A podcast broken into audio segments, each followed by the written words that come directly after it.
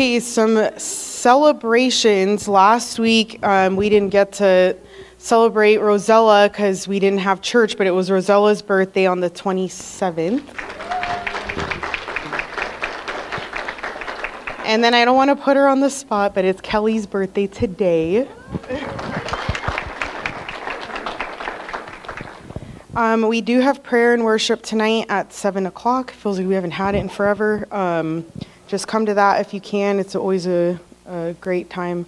Uh, we have moms next Tuesday at 6:30, and that's kind of coming to, to an end. We have two left of those before school is out, which is crazy to think that school is already out, uh, going to be over. But um, Wednesday night Bible studies um, for all ages, 7 p.m.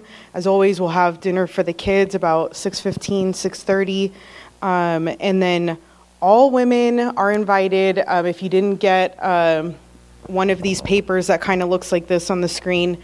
Um, I have the, the information for that, but it's this Friday at 6:30 here at the church.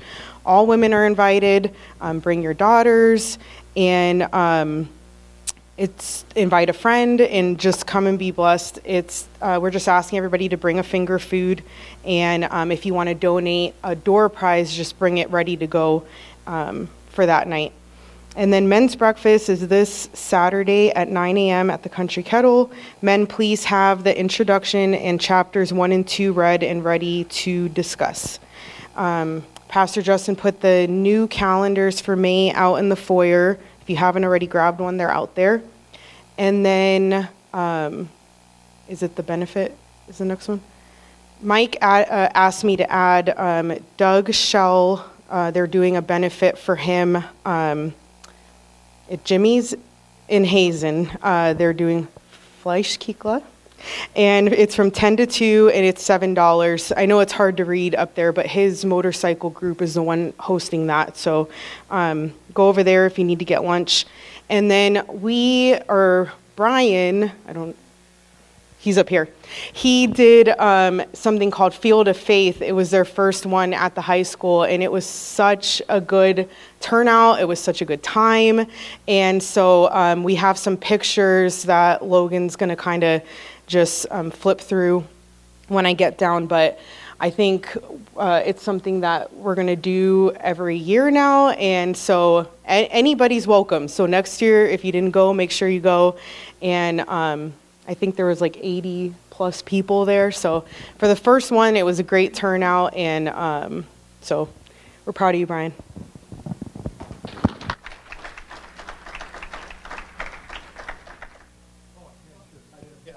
Uh, uh, first of all, I just want to thank everybody from the church. Uh, for the church donated some money to hand out some uh, Gospel of John study guides for the students. So thank you for that. We had a great um, response from our community churches, the Ministers Association, and a couple other ones donated money for some free ice cream and some. Uh, we had some bracelets. One I'm wearing here has got different scripture verses on there. Uh, we passed out, so that was really amazing. We had a couple girls, um, Anna and Ellie Holen from University of Jamestown, who play volleyball. Um, their their mom lives in town, and one of their daughters plays for me in high school, and so they came to share their testimony. They just one's a senior, one's a sophomore, and they were recently saved in Jesus Christ at, during college, and talked about their their um, you know glory to God, but struggles that they deal with in college. Um, being a saved Christian, so that was really good. And then we opened it up for student testimony, and Rex came down and testified. And I don't know, had four or five Beulah kids. We had um, a big crew from the Minot West Church of God that came down uh, a couple from Dickinson. Um, quite, I probably had maybe 30 to 40 kids just from Beulah, the different churches in Beulah. So I was really excited about that. I saw a lot of kids um, there for fellowship of Christian athletes, and so it was just good. To me, I loved hearing the student testimonies. There were some really powerful impactful things. So um, thanks to Logan and Kira.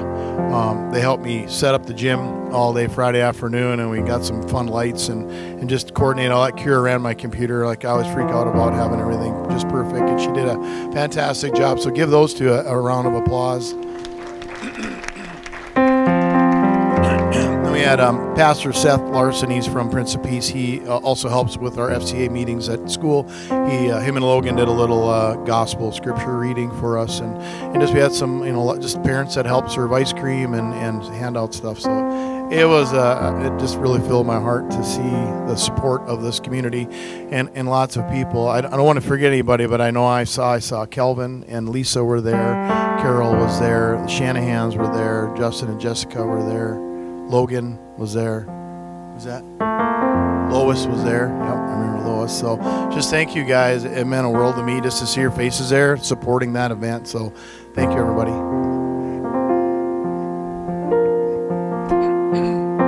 Well, that sounds like a great, a great time. You know, I want to. Um, I am a big word person. I, I, um, to me, the words are what strike me first in something. And yeah, I have been a reader all my life. Um, from the time I could read, I'm sure. But I, I, I was a big reader. And so when I read the Bible, sometimes I like to look up what the words mean. Have you ever done that? You know, uh, you got to have that big old concordance to do it, but um, you don't want to carry it around anywhere. You just want to look in it. But in Matthew 26, I know I'm a couple weeks behind, but that was the weather's fault. But in Matthew 26, we talk about, the Bible talks about the Last Supper. And Jesus wasn't blind to what was going to happen to him. He knew what was going to happen. He knew his purpose. He knew why he was here on earth. And he knew he wasn't blind to it. And in verse 30 it says, after singing a hymn, they went out to the Mount of Olives, and the process required for our redemption began. After singing a hymn, the last thing Jesus did, the last worship with his followers he did, was to sing, was to worship. And you know, hymn in the Greek, the New Testament is Greek, was written in Greek originally. It's humnio and I'm probably pronouncing that wrong. That's the Southern Greek, humnio, okay? And it means to laud or to celebrate God in song. So I want to invite you to come to the front and humnio. Celebrate God in song. You, you don't have to come right up here if you want to. You can stand right there by the chairs. You can stand in the aisle. But there's something about the corporate act of worship, of our voices together, that brings victory. The sound of victory is the voice of praise. Did you know that? The sound of victory is the voice of praise. So if you have something that you're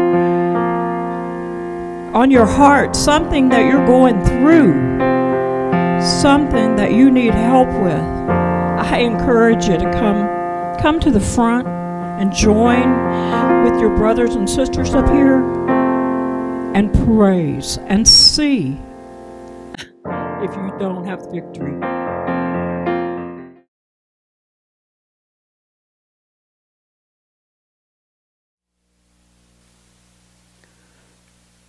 Reading from 1 Corinthians 11, beginning verse 23. The scripture says, For I received from the Lord what I also delivered to you that the Lord Jesus, on the night when he was betrayed, took bread.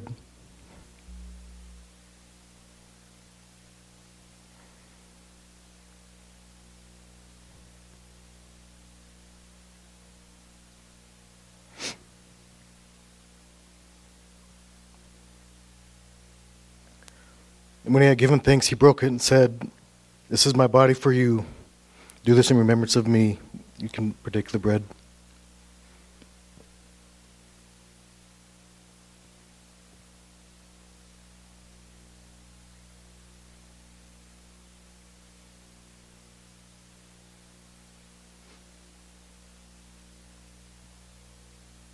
In the same way, also, he took the cup after supper, saying, This cup is a new covenant in my blood.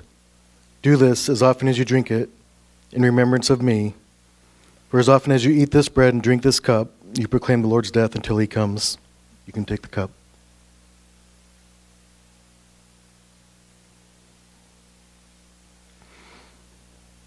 Heavenly Father, God, I thank you for another opportunity to be in your house with your people. God, to sing praises to you, God, to worship you, but Father, to also learn from your word. And so, Jesus, I pray that everything that is said during this service will bring glory and honor to you, Father.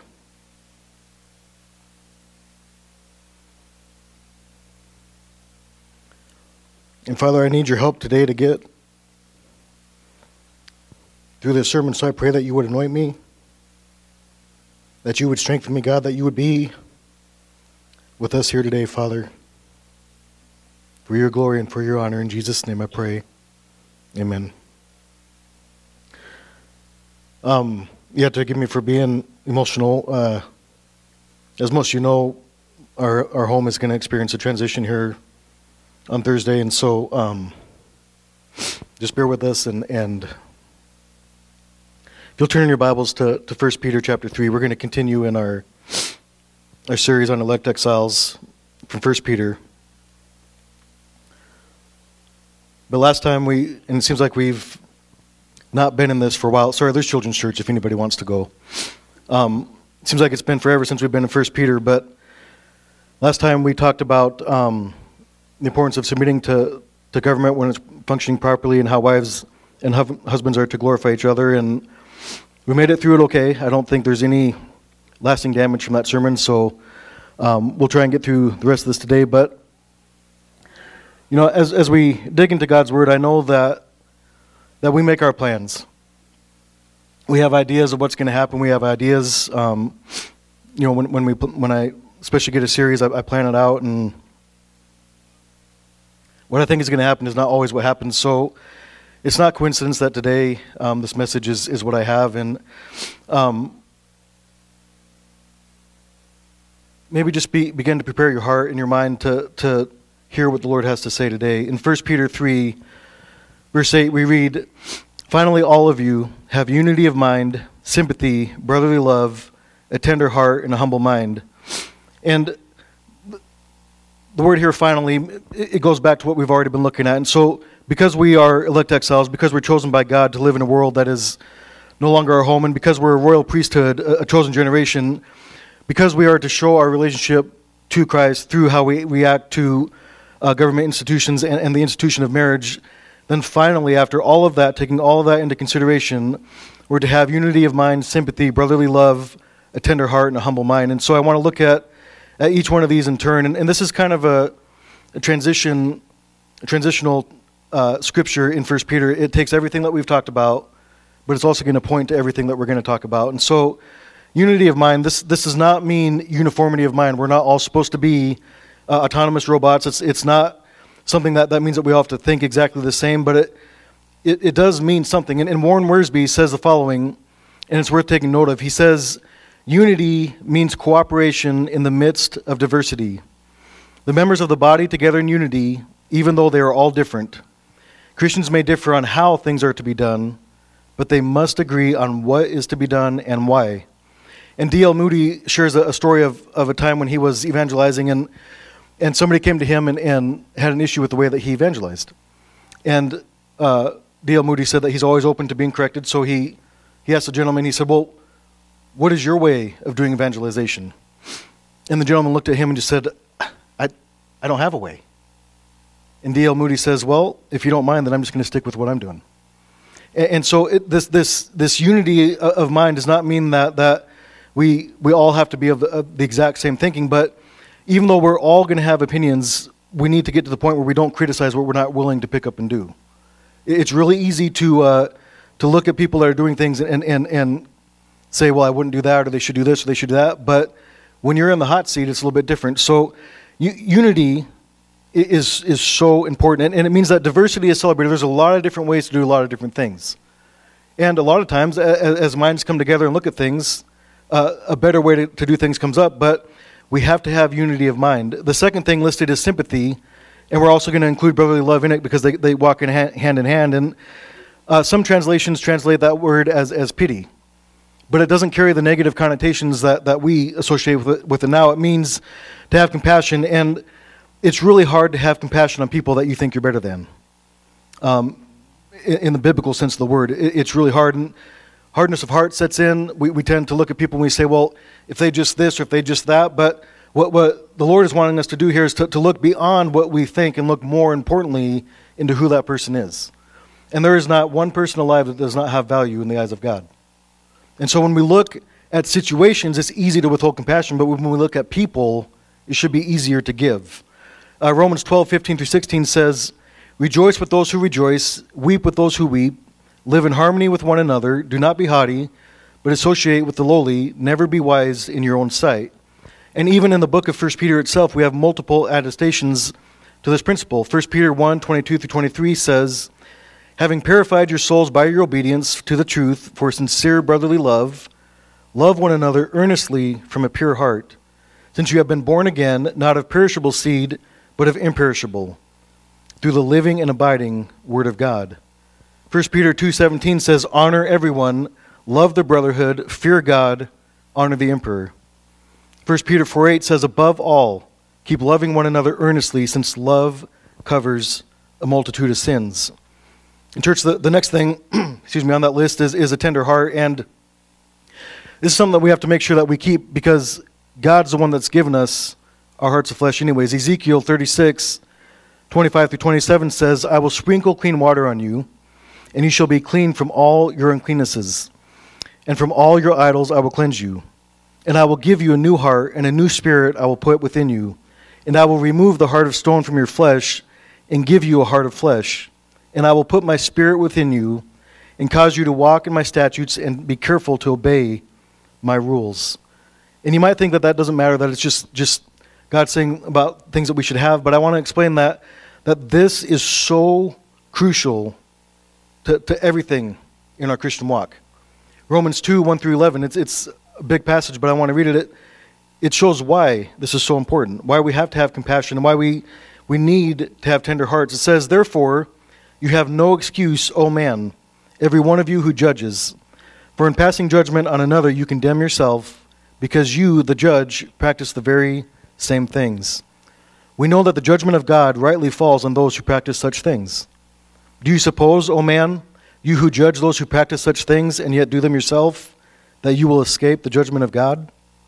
Or do you presume on the riches of his kindness and forbearance and patience?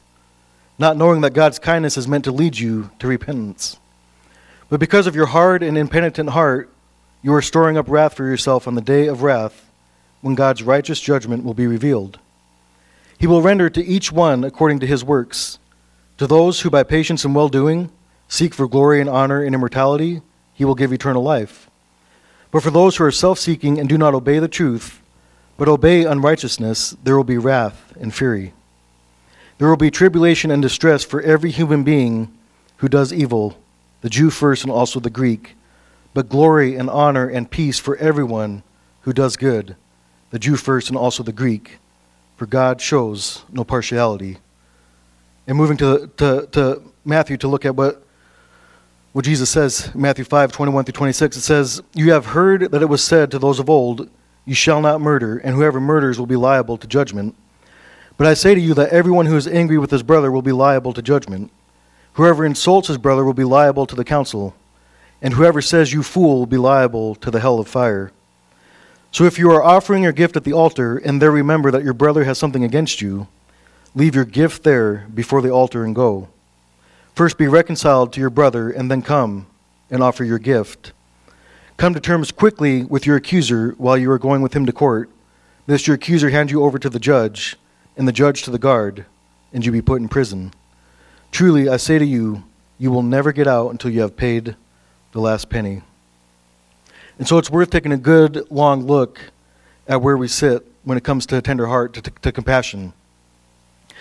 The last thing in that list is a humble mind, and, and there's a passage in Philippians I want us to go to that really, I don't think you could find another passage of Scripture that so beautifully describes what a humble mind looks like.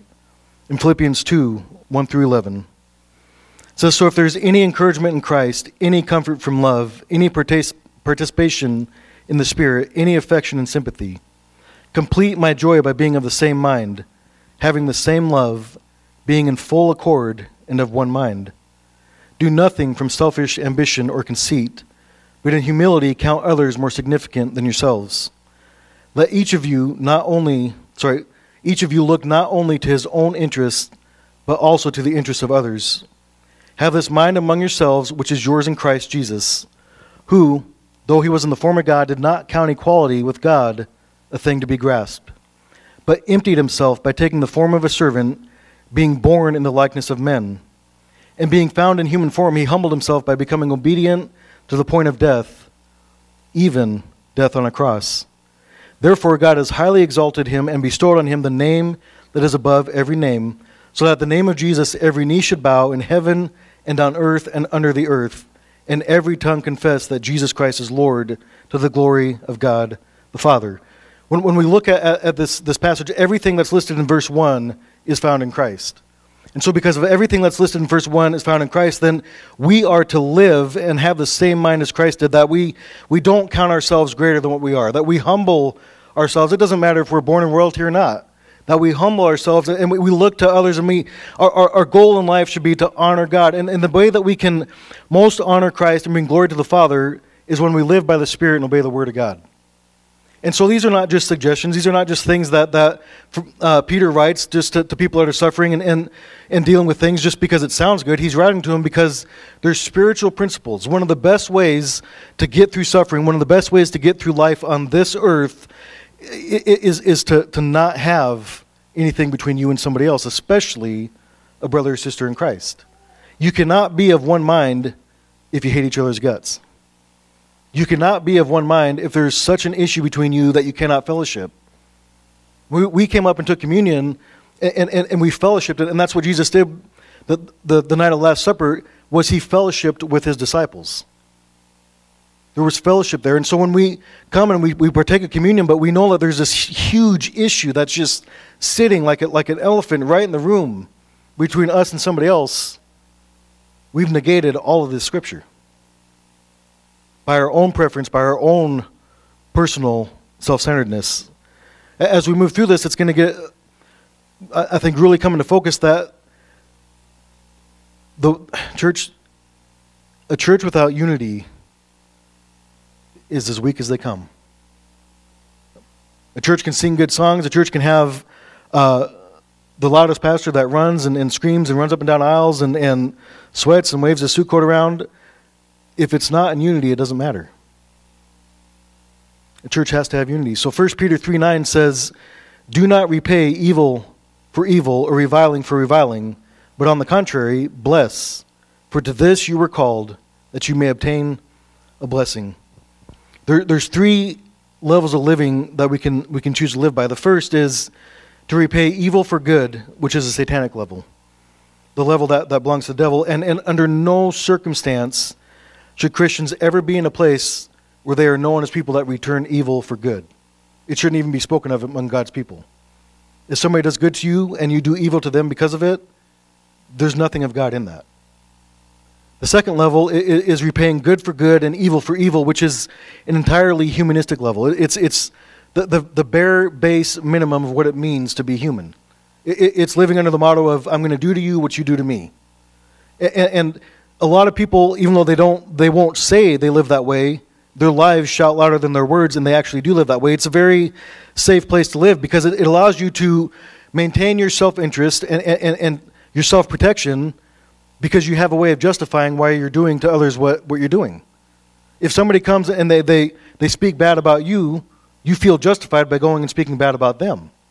Uh, rarely does it ever work where somebody comes and just speaks horribly about you. You pray over them and bless them. That's not normally how it works. So, this is an area that, that we got to be really careful about because even though we know we're not called to live here, it's an area where a lot of us can fall into. The, the third level is to repay evil with goodness, with blessing.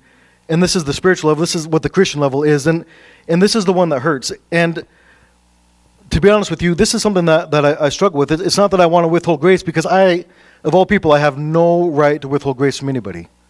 Christ has forgiven me for so much.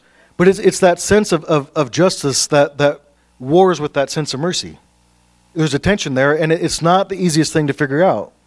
But 1 Peter 2 21 through 23 says, For to this you have been called, because Christ also suffered for you, leaving you an example so that you might follow in his steps.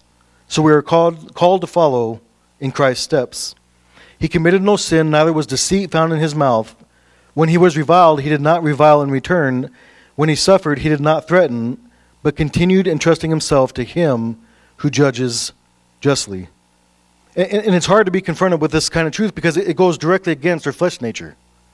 It, it, it, it doesn't hurt our spiritual nature to do this, but it, it certainly does mess with our, our, our flesh nature. And so we have a tendency when we come to scriptures like this to, to put them in a little box. We, we hear them, but they, they come in our ears and they go straight in that box, and we slam that lid shut, and they just stay there, and, and maybe they die there. Maybe we slowly pull them out. But for the most part, once they're shut in that box, they, they don't come back out. And this is the hard part, is because we can't just hear God's word. We've got to internalize it. We've got to let it go to where it's meant to go. And so I want to encourage you to, to push through that defense mechanism today, to, to not just stop it here, but to let it go here.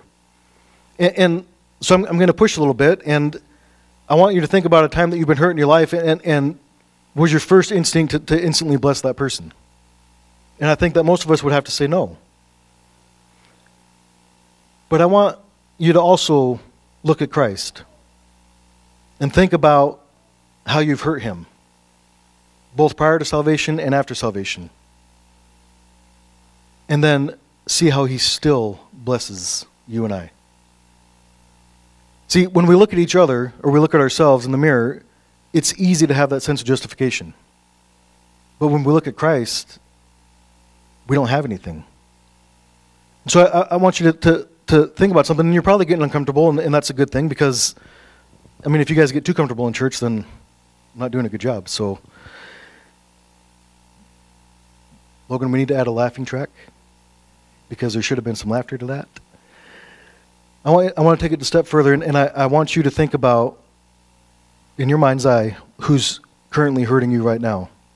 An, an evil that, that's been done to you that you're, you're struggling with, an, e- an evil that, that you carried into church with you, the, the, the hurt and the pain from that, that you expected to walk out carrying.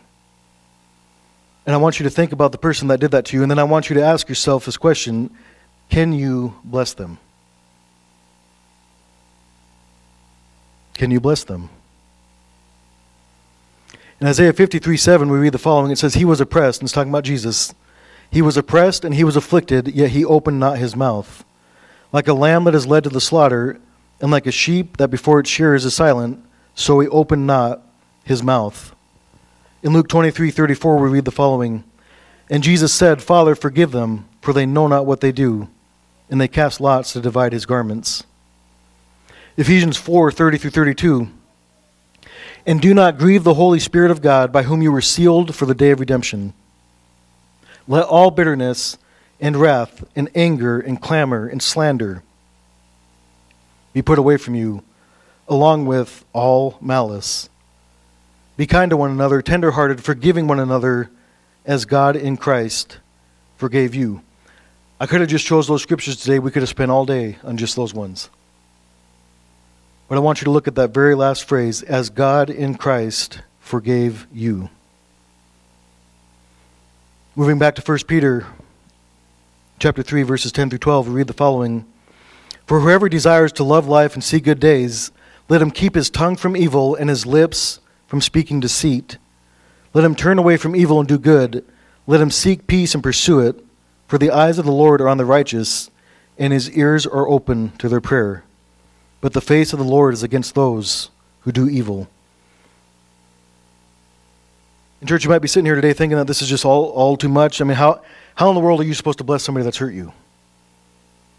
How, how are you supposed to, to look at somebody that is currently hurting you and, and, and, and bless them? How are you supposed to not rise up with, with righteous indignation and a sense of, of justice against the wrongs that have been done and, and demand that, that they make things right? How, what does that even look like to, to, to bless somebody that's hurt you? And the reason that we don't know what that looks like is because it doesn't happen very often. But that's not how God has asked us to make it work. He's, he's asked us to, to make it work according to His Word. And God's Word tells us that we don't wrestle against flesh and blood. So we have to fight this battle the way that God has asked us to. And, and if we do, then we'll get the results that God has promised to us. And I can tell you that there, there's a number of things that will completely dam up the move of the Holy Spirit in your life. Hurt that you can't get over, anger that you can't let go of, unforgiveness that you can't give.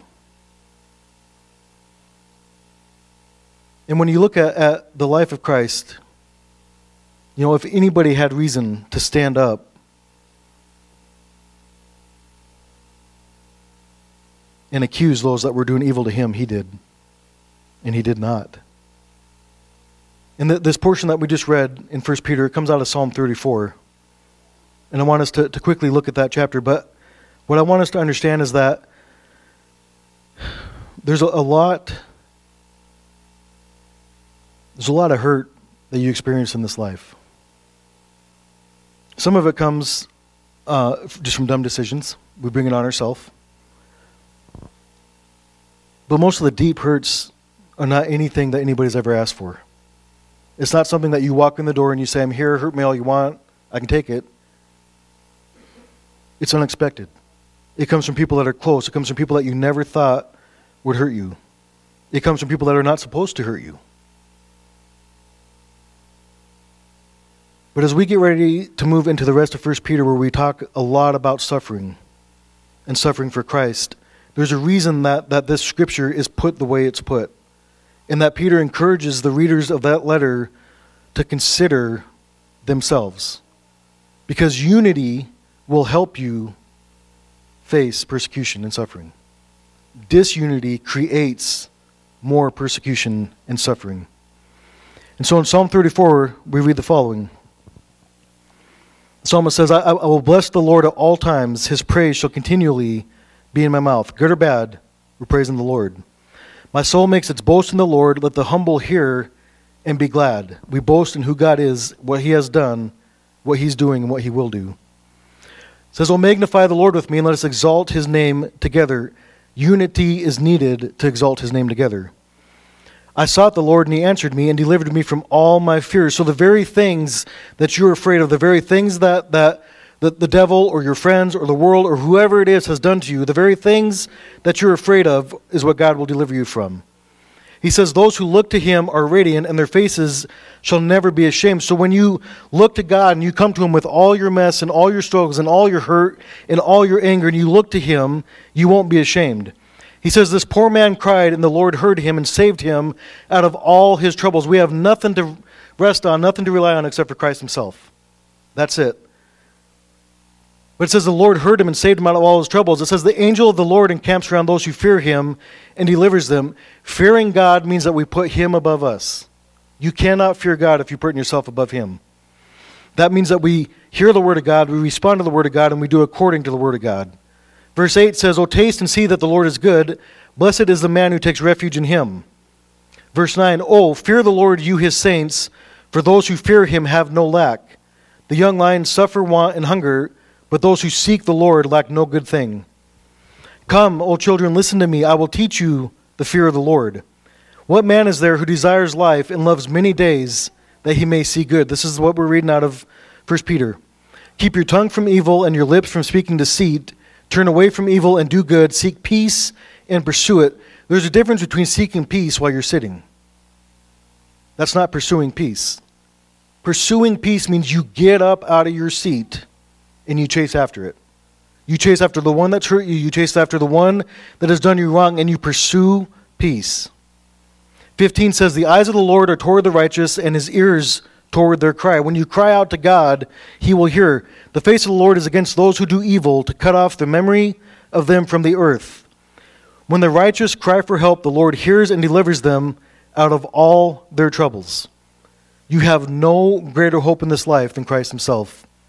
Verse 18 The Lord is near to the brokenhearted and saves the crushed spirit. So even if you feel like you're at wit's end, even if you've got your church face on and you're, you've got that defense mechanism built up, even if you are at your wits' end, it says the Lord is near to the brokenhearted and saves the crushed spirit. So no, matter how badly you have been hurt, no matter how much evil currently sits against you, no matter who has done it, God is near to you and he will save you.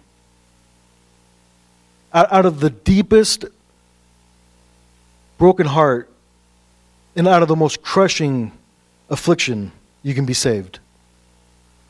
Goes further and says, Many are the afflictions of the righteous, but the Lord delivers him out of them all. We don't like verse 19 because it says, Many are the afflictions of the righteous. We'd rather have it say, The righteous will suffer no affliction. But that's not how it works. Many are the afflictions of the righteous, but taking all that into account, the Lord delivers him out of them all. He keeps all his bones, not one of them is broken. Affliction will slay the wicked. You see the difference? The righteous in their afflictions are delivered, the wicked in their afflictions are slayed. And those who hate righteous, sorry, hate the righteous will be condemned. The Lord redeems the life of his servants. None of those who take refuge in him will be condemned. And so th- today, as we sit and, and, and, we're in church together, I'm, I'm going to make this as, as brutally personal as I can. Because there's times where, where I don't share much from a personal standpoint. But I told you at the beginning of the sermon that, that it, it fell on this day for a reason. We were sitting down uh, at, at the barber shop on Wednesday. Um, Logan Conine was there. He was getting a haircut. Looks good. Uh, Connor was there. He got a haircut. Looks awesome. Uh, I was there. I got a haircut and it. Oh, you guys are awesome. Thank you. Uh, Jessica was there, and, and, she got up. She got a phone call and, and, got up and went out and came back in, and I could just see on her face horror. And that was the phone call that came from the social worker. And so our Wednesday went from being a Wednesday where all I was worried about was the annual business meeting, not, not in a bad way, not because it's me against you, but just because that's a lot of stuff to go through, to being one that I, I I wish that we just would have woke up on a different day. And the first thing that goes through our mind, we've been through this a number of times, but the first thing that goes through my mind always is I cannot believe I took him for granted. I cannot believe that I, I didn't spend as much time with him as I could have. I can't believe that I got frustrated at him. I can't believe that I, I acted in anger when I was frustrated at somebody else. And so all these things go through my mind. And I want to tell you guys something. I was a foster parent before I was a pastor. And God has taught me so much about myself and so much about what it means to, to shepherd sheep through foster care. And I, I, I say all that because we too often take each other for granted. We, we, we hurt each other's feelings. We, we, we cause offense towards each other, and, and we just take it for granted because oh, we'll see him next Sunday. And, and, and, and because we can come and we can still worship and we, we still get these goosebumps, we think that somehow it doesn't matter. But when your family's getting ripped apart, it matters. And you take time and you realize that the last thing that you want to have happen is for anything to be carried on that breakup that's negative. And so the people that are sitting next to you and beside you and, in front of you and behind you, they're, they're not just people, they're family. And that's one thing that, that we've always sought to do wherever we've been pastoring is to create a church family. Not a group of church people, not members and non members, not, not those that we like and those that we don't, but, but family. Because this matters. And, and what Peter is writing is he's writing to family. He's not writing to just people that call themselves Christians that have nothing to do with each other. He's writing to family. And so what he says matters. And so I, I want you to think about the, the if there's somebody that has hurt you, and they, they might be in this building, they, they might be sitting five seats away from you. Only you and them know that. But I want you to think about the hurt that you currently that you currently carry with and, and in church nobody is immune to this we all carry hurts but that hurt when it's not dealt with, when it's not laid at the feet of the Lord, when it's not given, when we keep it and we hold it, it turns from being a hurt that was done to us to hurt that we're doing to ourselves. and it stifles and it smothers. And, and it takes a heart that's seeking after God and it puts poison in there. In the heart that's seeking after God, instead of blessing those that, that hurt us, we, we, we speak poison out. And, and, and James talks about having two different things come out of the same mouth blessings and curses. It shouldn't be that way. And so when, when we're sitting here today, I've had nothing to do the last couple days. I'm speaking metaphorically. I, I don't want to get fired. But think about why I said some of the things I said, why I did some of the things I did. And thank God he's so little because he, he doesn't understand that. But then I look at church people and I think, you know, I wonder how much church hurt is sitting in our midst. I wonder how, you know, if we could put a face and a body to the hurts that exist, how many of these seats would be filled with that? Because we've prayed for a lot of things in this church. We're excited about a lot of things in this church. God is doing some amazing things in this church. But He's working through vessels that aren't fully open. And they're not fully open because they've been dammed up with the hurts that have been given or received. And not, not just in church, I'm talking about all hurts. And so, if, if we're going to take God's word seriously and we're going to look at what God is saying, I want you to picture in your mind that, that, that hurt that you're struggling with, whether it's a hurt you've done to somebody. And my goodness, if you have hurt somebody and you know it, go to them. Make it right. Don't make them come beg you. Don't make them. Be the kind of person that frees yourself and frees them from the bondage that, that is over that relationship. But if you've been hurt by somebody, there's a chance they may not even know they've hurt you. Now, I know that when we're hurt, it's huge to us, but sometimes we don't know we've hurt other people. And they don't know that they've hurt us. So get that face in your mind. But as you're looking at that face, I want you to shift, and I, want you to, to, to, again, see Christ. His arms are extended and open. He, he's, he's beckoning us to come to Him. And when you look at your hurt, it's huge. That's why we don't look at it. That's why we just push it off to the side and we don't deal with it. But when you look at Christ, He's so much bigger than any hurt we could go through. And then when you look at that person and you look at them in the light of Christ, the hurts that we suffer this side of heaven pale in comparison to the glory that awaits for us in heaven.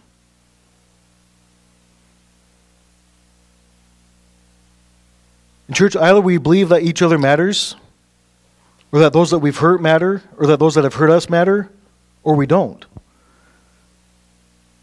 And so I'm going to ask that, that as you are, are getting that, that image in your mind, I'm going to ask for boldness. Because one of the things that the Holy Spirit does is He gives us the boldness to obey the Word of God. It's not just, just goosebumps and, and, and, and happiness, it's boldness. It's power to fight against our flesh nature so that we can become formed and shaped into the image of Christ. So I'm going to ask you that if, if you've been hurt by somebody and they are not here, that you would come to the altar and forgive them, no matter who it is. And I'm not, I'm not talking about the kind of forgiveness where we just cry a little bit and then we go home and, and we, we, we pick up our anger right back there at the door. I'm talking about the kind where we, we, we forgive them, where we take a long, good, hard look at ourselves and we say, you know, I have been forgiven of so much. I can't be the one that doesn't extend forgiveness. Maybe it's somebody here. And I'm telling you, if somebody comes up to me and says that they've hurt me, it's going to shock me, but it's going to heal.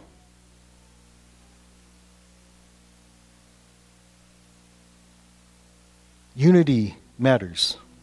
And we're walking through this, this book of First Peter verse by verse, right? I didn't plan it this way. I didn't know it was going to happen this way.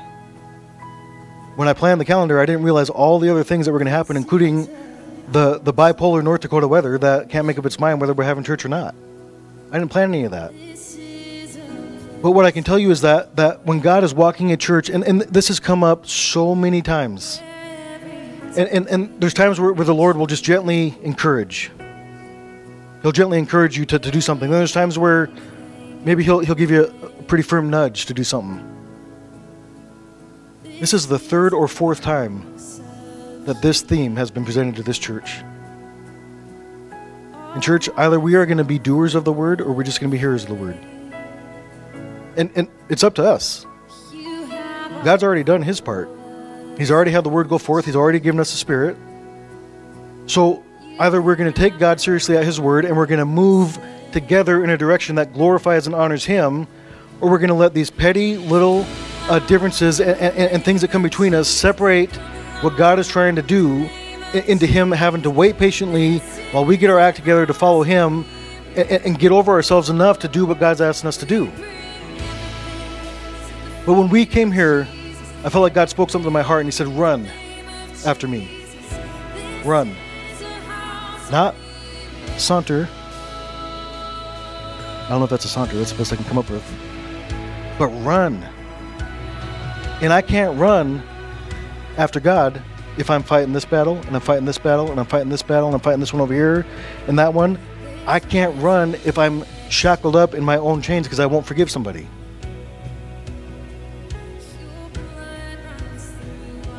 What would it look like to run after God wholeheartedly? To let everything that's been done pale when you look at your Savior. Because in all reality, none of that matters when you look at Him. And that's not just cliche. That's not just me saying, hey, you know, cowboy up. it's saying, listen, look at your Savior. Look at the one that bled and died and gave himself for you and compare his love and his mercy and his grace with the offense that was given to you that you're carrying like it's the biggest boulder you've ever carried. Is he not able to remove it? And is he not worthy of coming to him to have it removed?